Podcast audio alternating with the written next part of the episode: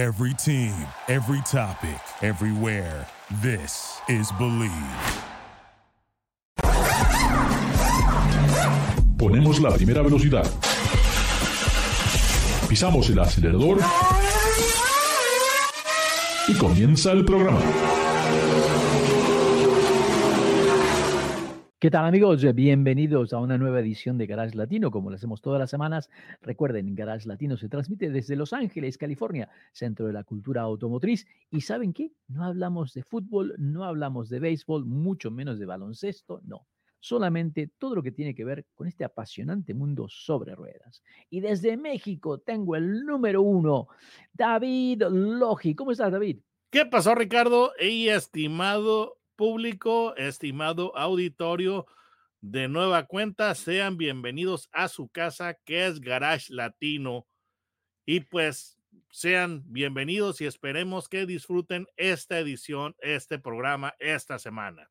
Muchas gracias, David.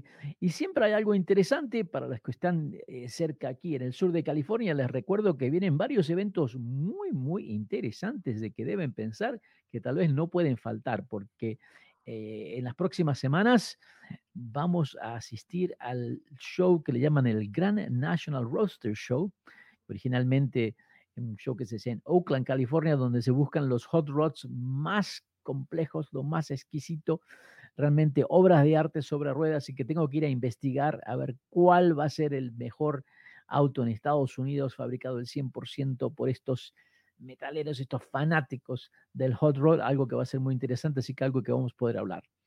Pero, David, ¿sabes qué te cuento? Participé eh, en, en, el cumpleaños, ¿sí? En el 60 aniversario del Mustang Shelby. Increíble, ya se pasaron 60 años. Un vehículo que fue creado eh, por Carol Shelby, el tejano que tenía su taller aquí en Venice, California, y bueno, Lee Iacocca le dice, creemos que este Ford Mustang ya se está vendiendo muy bien, pero la idea era que fuera un auto deportivo.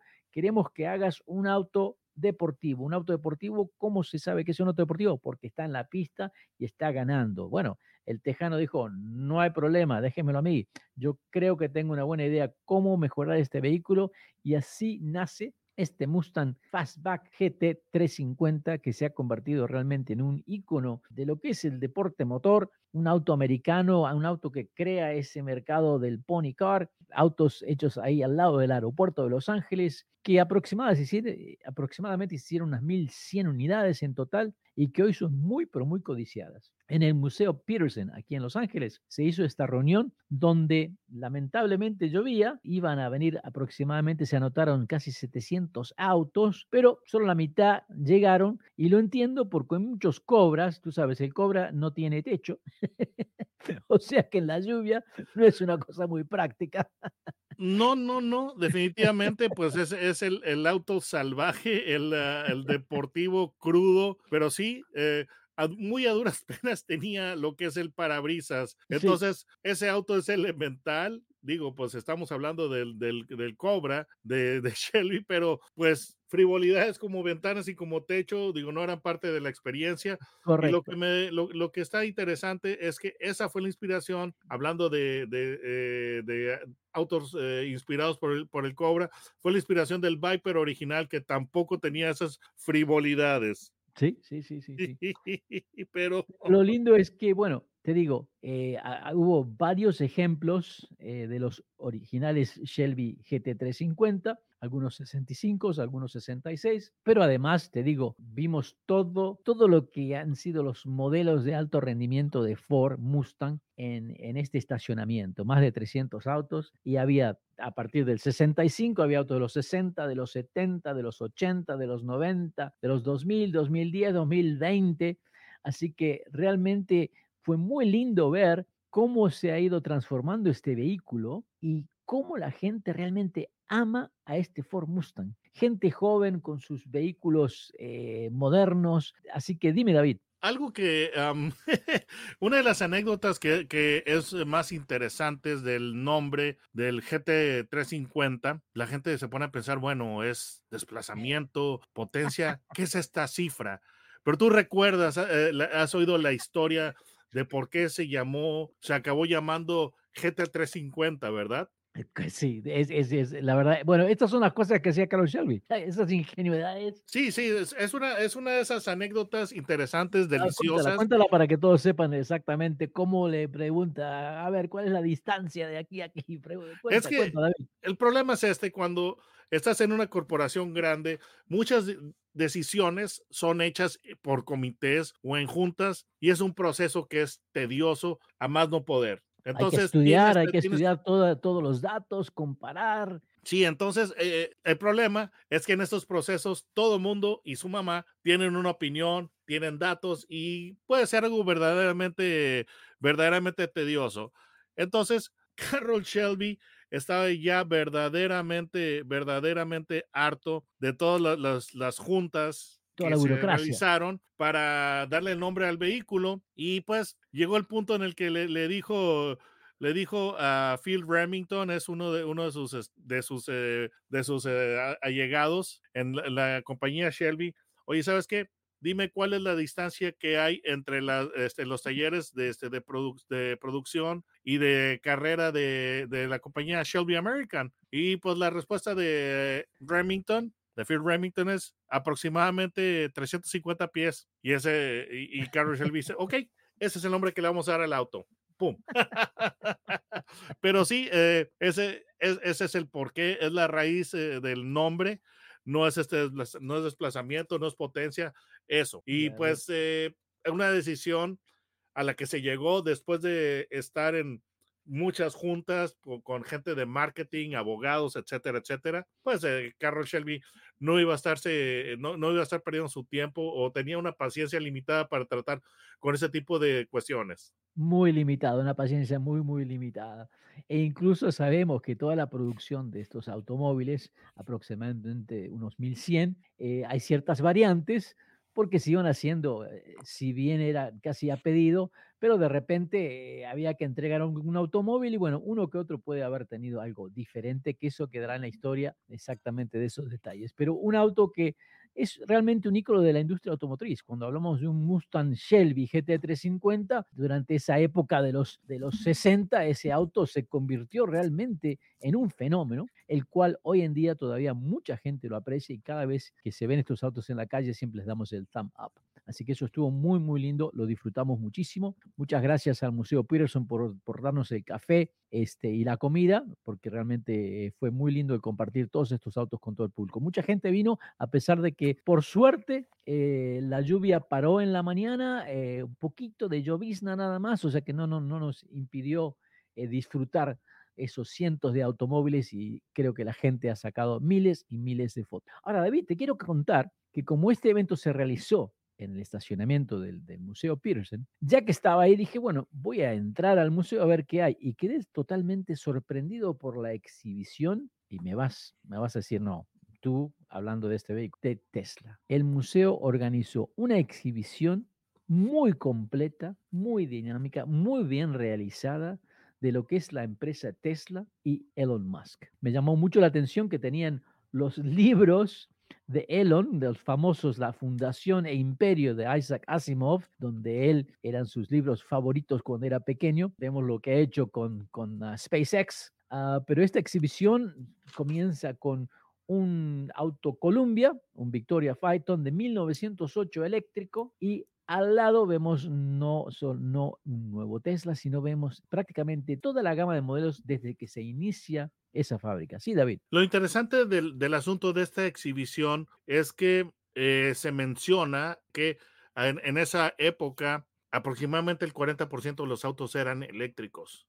Pero claro. como todo, en, uh, en, muchas cosas de, de la vida, de la industria, hay el llamado punto de inflexión. El punto de inflexión es ese, momento en el cual se escribe la historia o se, se define lo que va a ser la, la, historia ya de una manera más definitiva.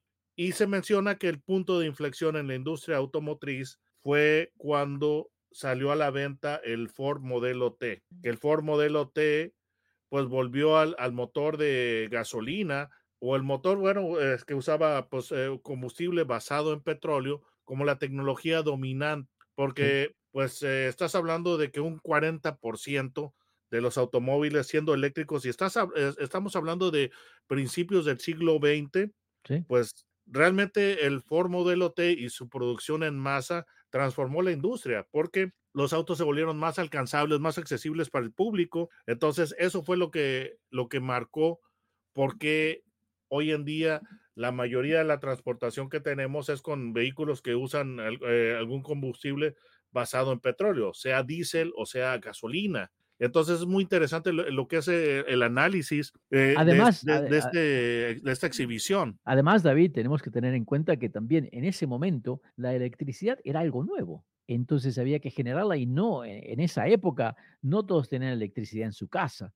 Entonces yo creo que la versatilidad que tenía la gasolina, de que se podía meter en un tanque y tener estos tanques cada, cada cuatro o cinco millas, podías tener un tanque de combustible donde tú podías utilizar ese combustible para echarle a tu agro y continuar manejando. Entonces, ¿qué sucedía? Con la electricidad no, tenía, estabas limitado porque no podías recargar. En cierta manera es lo que está sucediendo hoy en día. Pero esa falta de infraestructura realmente es lo que ayudó a la industria a moverse al motor de combustión interna y bueno, que es lo que hemos tenido durante estos últimos 130 años ya de motores eh, que utilizan algún tipo de combustible. Ah, me pareció muy lindo porque creo que de la manera que están los autos todos desarmados, que muestran la historia del auto eléctrico por parte de Tesla, es muy bien absorbido por los jóvenes. Y eso es algo fundamental que pienso yo, porque los jóvenes son el futuro, entonces viendo todo esto como que los incentiva a estudiar, a tal vez pensar en ingeniería, también, también en cierta manera adoptar de que esto ya es una realidad y que el futuro será eléctrico y sí, no hay ningún problema porque lo están viendo. Así que una muy buena exhibición, la verdad, me quedé muy conforme, David.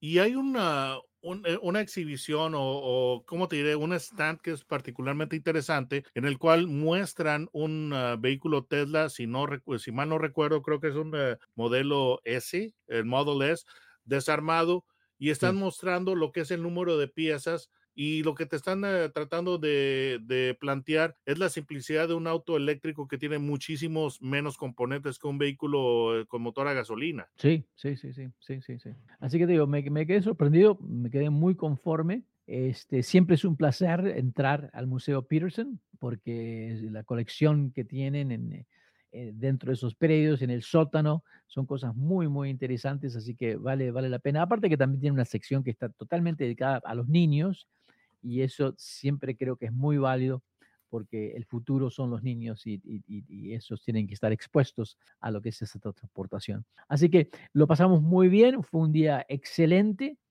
Así que amigos, amigas, les recuerdo, visiten el Museo Peterson, que todos los meses tiene algún encuentro. Puede ser un encuentro de Ferrari, puede ser un encuentro de Ford. Así que visiten la página de peterson.org para ver qué es lo que se viene. David, y aparte, hay un, hay un, detalle interesante que antes, eh, perdón eh, Ricardo por, esta, eh, por este comentario, la exhibición de Tesla Supercharging, Supercharging the Electric Revolution va a estar eh, hasta el mes de abril.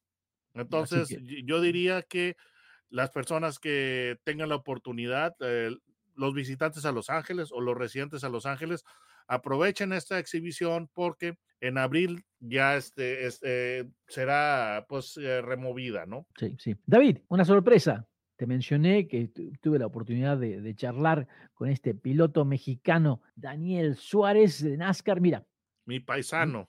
Tu paisano. Mira lo que dice. Escucha lo que dice. Tenemos un gran placer de estar nada más y nada menos con un piloto de la NASCAR Cup Series, Daniel Suárez, quien maneja el carro 99 de Quaker State Chevrolet para Track House Racing. Daniel, ¿cómo estás? Muy bien, muchas gracias por la invitación. Eh, mira, quería darle seguimiento, estuviste muy ocupado últimamente, un campeonato excelente, pero también tu éxito, ¿no? Tu personal se convierte en algo que es, diría, un ejemplo para todos los demás. ¿Qué sugerencias les darías a los jóvenes de hoy cuando te ven ahí conquistando en el asfalto eh, cosas que se pueden transmitir a sus vidas personales? Sí, pues bueno, definitivamente es, es, un gran orgullo poder estar en esta posición y, y, representar a, a, a, toda mi gente, a todos los latinos en el mundo de NASCAR, eh, al igual que, que a grandes marcas como, como tú lo mencionaste, Quaker State que ya tienen, ya tienen un par de años apoyándome, apoyándome y, y, ha sido grandioso lo que hemos podido hacer juntos. Eh, también es, has aceptado este año el participar en unas becas de estudio que se realizaron a través de un grupo de, nacional de periodistas hispanos que están en la industria automotriz. Y bueno, dan unas becas a estudiantes todos los años. Tú participaste. ¿Me puedes contar un poquito de la experiencia y de la importancia de esto? Sí, definitivo. Fue la primera vez que, que estuve yo en el, en el LA eh, eh, Auto Show, eh, el cual, el cual tuve la oportunidad de, de, de entregar unas becas eh, de parte de, de State a, a varias, a, dos personas, dos personas mujeres, las cuales van a poder continuar sus sueños y continuar sus estudios. Eh, todo esto gracias a Walker State. Entonces, muy contento por, por, por poder tener esta, esta oportunidad de, de, entregar estas becas y, y, de, y de, ver a, a, dos mujeres eh, latinas muy, muy contentas. Sí, que eso siempre es importante. Yo creo que todo lo que podemos hacer por la educación siempre es muy válido. Ambas chicas están involucradas en cierta manera a través de sus familias en la industria automotriz.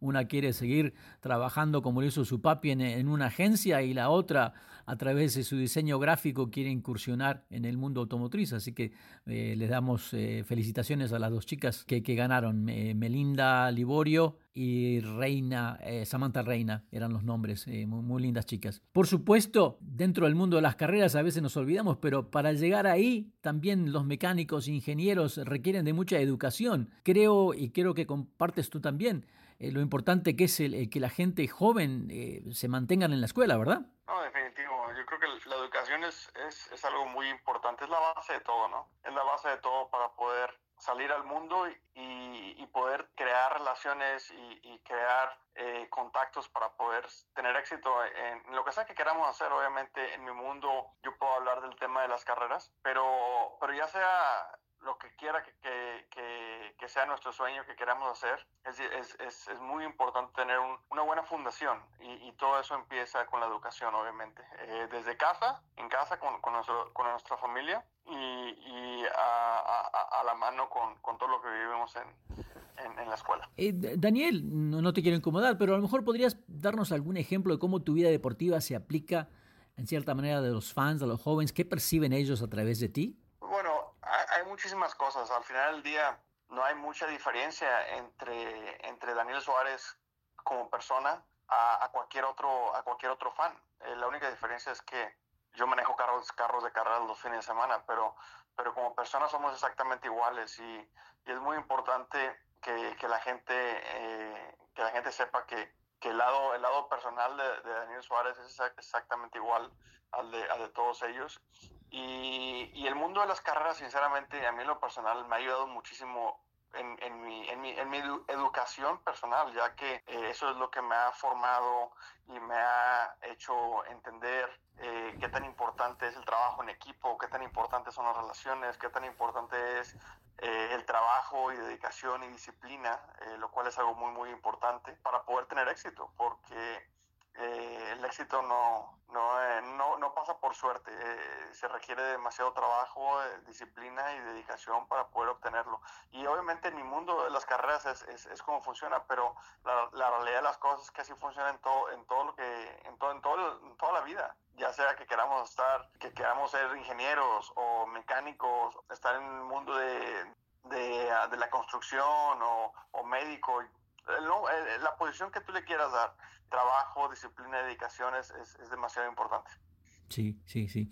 Además, quiero que, que le aclares a todos que el, el, ser un piloto de carrera no significa que solamente trabaja el domingo cuando está en el, encima del auto, ¿verdad? Eso es, son siete días a la semana, ¿o no? No, definitivo. La, el, el, el, fin de semana es, es, es, como tener, es como tener un examen en la escuela. Eh, el fin de semana es el examen, pero durante la semana tenemos que estudiar, tenemos que tener preparación física, tenemos que tener preparación mental, pruebas de simulador, juntas. Entonces lo que la gente realmente ve es el, es el examen, pero toda la preparación para ese examen, eso es lo que toma de lunes a viernes. Sí. Bueno, Daniel, te quiero agradecer muchísimo tu tiempo, éxitos ahora en la próxima temporada. Muchísimas gracias por seguir representándonos de una manera tan excelente y tan ejemplar. Realmente ha sido un placer compartir contigo unos minutos, Daniel. Muchísimas gracias por el espacio, te mando un fuerte abrazo y saludos salud a toda la gente que nos está escuchando. Muchísimas gracias. Hasta luego. Bye. Hasta luego, bye. Bueno, ahí está, David. Como, como ves, su éxito eh, no es una cosa que pasó en cinco minutos. Es un muchacho que ha trabajado muy duro para llegar donde está y realmente lo felicito, que es un ejemplo para, para todos los deportistas mexicanos del deporte motor. ¿Manejaste algo interesante últimamente, David? Uy, bueno, mira, he, tenido, he, tenido vehículos en el, en el canal que no he, eh, que no he publicado. Pues está, por ejemplo, el Kia K3, que es el reemplazo del Río, que está haciendo su debut en México. También eh, lo que es Mazda CX50, la Bronco Sport, la Heritage, que se me hace una camioneta bastante interesante porque este modelo sí se, sí, se ofrece en los Estados Unidos y es una celebración de lo que es la primera generación de Bronco. Entonces, este modelo hecho en México, interesantemente, y a la venta en Estados Unidos, eh, pues es bastante, es bastante interesante, está teniendo muy, muy buena aceptación en los Estados Unidos, es parte de la, colección de vehículos que le llama Ford, eh, los modelos, ¿cómo te diré? Los íconos americanos. Entonces, lo que es lo que es eh, Bronco Mustang son de los este, íconos americanos en la, F-150, pero está esta edición conmemorativa. Y por cierto, debo mencionar que no solamente Bronco Sport, que es la, la, Baby Bronco, por así decirlo, tiene esta versión Heritage, porque la versión Heritage también está disponible en la Bronco eh, Full, full Size la que es el, la, que es el equivalente o el competidor o el némesis acérrimo de Wrangler. Entonces, eh, este concepto es bastante interesante, lo que es, ah, lo que es la edición Heritage. Entonces, eh, pues es un, es un vehículo bastante, bastante romántico, por así decirlo. Llama mucho la atención porque tiene cues de diseños que definitivamente sí son un guiño de ojo a lo que son los modelos originales. Ahora, la camioneta que yo tuve eh, en prueba, la Bronco Sport Heritage, eh, pues me la mandaron en el color eh, azul, claro, vamos a decir celeste. y esa, esa camioneta era reconocible desde cuadras de distancia porque hoy en día los fabricantes o los autos no se ofrecen en ese color. Entonces, simplemente por, por, ese color, todo el mundo, el, vehículo lo, lo, reconocía con mucha facilidad. Pero es una versión bastante interesantes con cues de diseño de los 60s y también de los 80s, porque la tapicería, la tela de los asientos está inspirada en los modelos eh, de los 80 de Bronco. Entonces es una camioneta que si a ti te gusta un vehículo que va a llamar la atención y va a destacar entre la multitud, en una manera, en una manera divertida, en una manera elegante. Estos modelos Heritage de Bronco y Bronco Sport son, son una alternativa bastante eh, digna de ser tomada en serio. Sí, estoy de acuerdo. La verdad, a mí me gusta mucho la Bronco Sport. Habla, ya que hablamos de un vehículo que va a andar por los senderos, tuve la oportunidad de manejar la nueva Subaru Cross Trek. All new. Muy, Rediseñado. ¿eh? Full redesign. Eh, tiene, tiene, sus toques, eh, hay ciertos cambios, no muchos cambios, eh, lo que se viene, tal vez hablemos de eso un poquito más. Tuve la oportunidad de manejar la versión que le llaman Wilderness Edition, que está hecha, preparada para aquellos que gustan ir de aventura los fines de semana. La diferencia está que viene con neumáticos para todo terreno, tiene una distancia de, desde debajo del automóvil a la, superficie del piso de 9.3 pulgadas, creo que son, que es muchísimo, es muchísimo. Y luego también ya viene muy equipada con cosas que son muy prácticas, como es en el techo eh, para poder llevar cosas, eh, ¿cómo le llaman? Un pequeño un rack. Eh, también con todas estas ah, alfombras de goma que son muy fáciles de limpiar.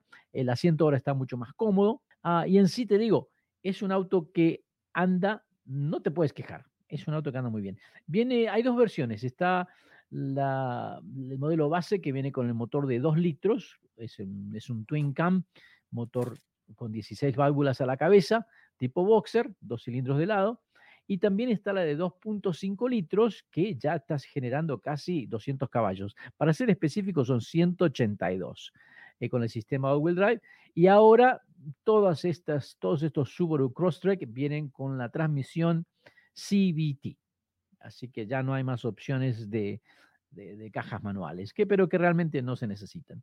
ya nos dijeron que está una versión híbrida por llegar, pero todavía no, no, ha llegado a Estados Unidos. Eh, la, versión base me parece que es una muy buena opción para un autito de todos los días, que es eh, muy confiable y te da casi 30, entre 30 y 34 millas por galón.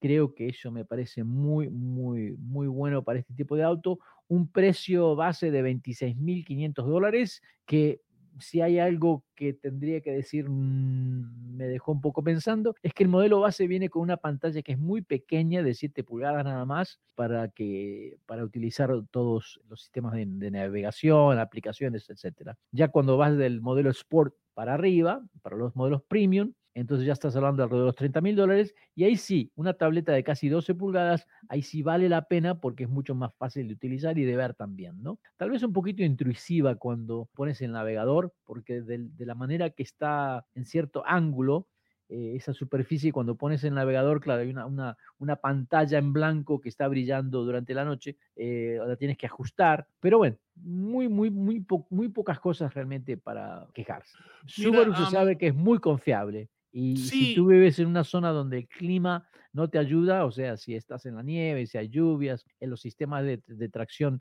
total, de Subaru son muy probados y muy buenos. Así que. Mira, y un detalle que es muy interesante es que Subaru desde que ya tiene estos lazos eh, pues más fuertes con Toyota, sus productos, eh, cada rediseño están mostrando eh, un mayor refinamiento que antes, porque Subaru era el fabricante que se caracterizaba por ser un tanto a falta de, no sé cómo decirlo en, español, lo, lo diré en inglés, rough around the edges. Es decir, que le faltaba refinamiento. Entonces tú veías los vehículos de Subaru y sí, les faltaba algo. Entonces se veían poco refinados, etcétera. Entonces, ya desde que tiene esta, esos lazos fortalecidos con Toyota, los vehículos Subaru, yo los veo que cada vez son mejores, se ven más eh, mejores determinados, más refinados. Eh, y es una, una mejora tremenda que hace que sean más agradables en el uso diario. Porque eso de refinamiento, pues puede, eh, la gente, puede, el, auditorio podrá preguntarse, ¿y eso qué? ¿Es cómo me beneficia? Pues simple y sencillamente hace que el vehículo sea más agradable para el, día a día. Sí, o sea, más, más, más sereno al andar, eh, menos eh, ruido interior. Y fíjate que este segmento es el más competitivo de hoy en día, porque tenemos la Mazda CX30, un producto muy bueno el Kia Soul, el Kia Celtos, el Hyundai Kona, el Volkswagen Taos. O sea, hay un montón de vehículos, el, Toyota Corolla Cross, un montón de vehículos que realmente son todos muy buenos. Es muy difícil decir este es mejor que el otro. Entonces ahí es donde se notan esas diferencias, esas pequeñas diferencias que tú mencionas. ¿Qué le falta? Y a Subaru le faltaba algo ¿eh? que tenían los otros y hoy en día creo que está a ese nivel. Pero definitivamente algo que no ha cambiado es la confiabilidad de estos productos. Así que eso es algo muy positivo. Y otra vez vuelvo a repetir, para los que viven en zonas donde tienen un, tipo de, clima eh, donde hay lluvia, nieve, estos sistemas eh, de tracción total de Subaru no han cambiado, o sea, no han cambiado porque funcionan y dicen, no hay que arreglar nada cuando algo no está roto, ¿no? Así que muy, muy lindo. Un utilitario, un auto totalmente utilitario. No hablamos de un auto de lujo, no, es un utilitario que no te va a dejar a pie. Así que si estás buscando algo que es dentro de todo un precio básico, algo económico y duradero, yo creo que es un auto que sí, que sí se puede recomendar, David. Completamente de acuerdo, es, una marca práctica. Podrás eh, decir que, bueno, hay vehículos que tienen sistemas de tracción integral muy confiables y pues que tienen manejo muy civilizado. Simplemente la marca de los cuatro anillos, Audi, tiene lo que es el vehículo, eh, sus vehículos cuatro, pero el detalle que tiene eh, Subaru es que son vehículos accesibles y eso cambia todo porque los vehículos de Audi son vehículos, mm, eh, son más de lujo, con un mayor precio. Entonces, esto es lo que vuelve atractivo a Subaru, que son vehículos a precios normales, accesibles por los mortales. Sí, no, y aparte que, que no, y, y, la, y, la, otra cosa es que el mantenimiento es, es, muy simple y también cuesta muy poco, eso, eso es una clave. Sí, Pero David, la confiabilidad. se nos está acabando el tiempo, David, se nos está acabando el tiempo. ¿Cómo hacen nuestros amigos y amigas para, para encontrarte en YouTube? Simplemente en la barra de búsqueda pongan mi nombre, David Logi, Logi con J, no con G, y eso los va a llevar a mi canal, donde estoy presentando novedades continuamente. Que ya me sacaste sopa, yo ya dije algunos de los vehículos que tendré próximamente en el canal. Entonces, sí, no, ya no hay tanta sorpresa. No, pero que antes de comprar un vehículo es muy importante el buscar eh, la opinión de un experto, porque los vehículos hoy en día no es, no es nada barato, es una inversión de mucho dinero. Aparte que si estás sacando el automóvil con un préstamo, eh, todos los meses vas a estar haciendo un pago y si no te gusta el auto después de los dos meses o tres meses de esa etapa de noviazgo, es algo muy feo tener que seguir pagando por años por algo que te sale mal o que no te gustó. Así que completamente de acuerdo. Es la segunda inversión más grande que va a ser el, eh, la persona promedio, el automóvil. Sí. Y los precios actuales están por las nubes. Eh, tengo entendido que el um, precio promedio de transacción de un vehículo en los Estados Unidos el día de hoy está alrededor de los 42 mil dólares, si mal correcto, no recuerdo. Correcto, correcto. Que, es que de promedio, que, que, me parece altísimo, realmente me parece altísimo, altísimo. Así que tener mucha atención. Bueno, David, te mandamos un abrazo, se nos acaba el tiempo. Quiero decirte muchas gracias por estar con nosotros. Un amigos, placer. amigas, amigos, amigas, les recuerdo que Garage Latino se transmite a través del Believe Network en Estados Unidos y pueden bajar los podcasts de Garage Latino a través de Spotify. Nos vemos en las redes sociales. Será hasta la próxima. Duraloop es un tratamiento especial para que el aceite no pierda sus propiedades. Duraloop reduce la sedimentación de las partículas nocivas que dañan al motor. Duraloop disminuye la temperatura interna del motor y la fricción de los metales. Duraloop, para que el motor dure más. Thank you for listening to Believe. You can show support to your host by subscribing to the show and giving us a five star rating on your preferred platform. Check us out at Believe.com and search for B L E A V on YouTube.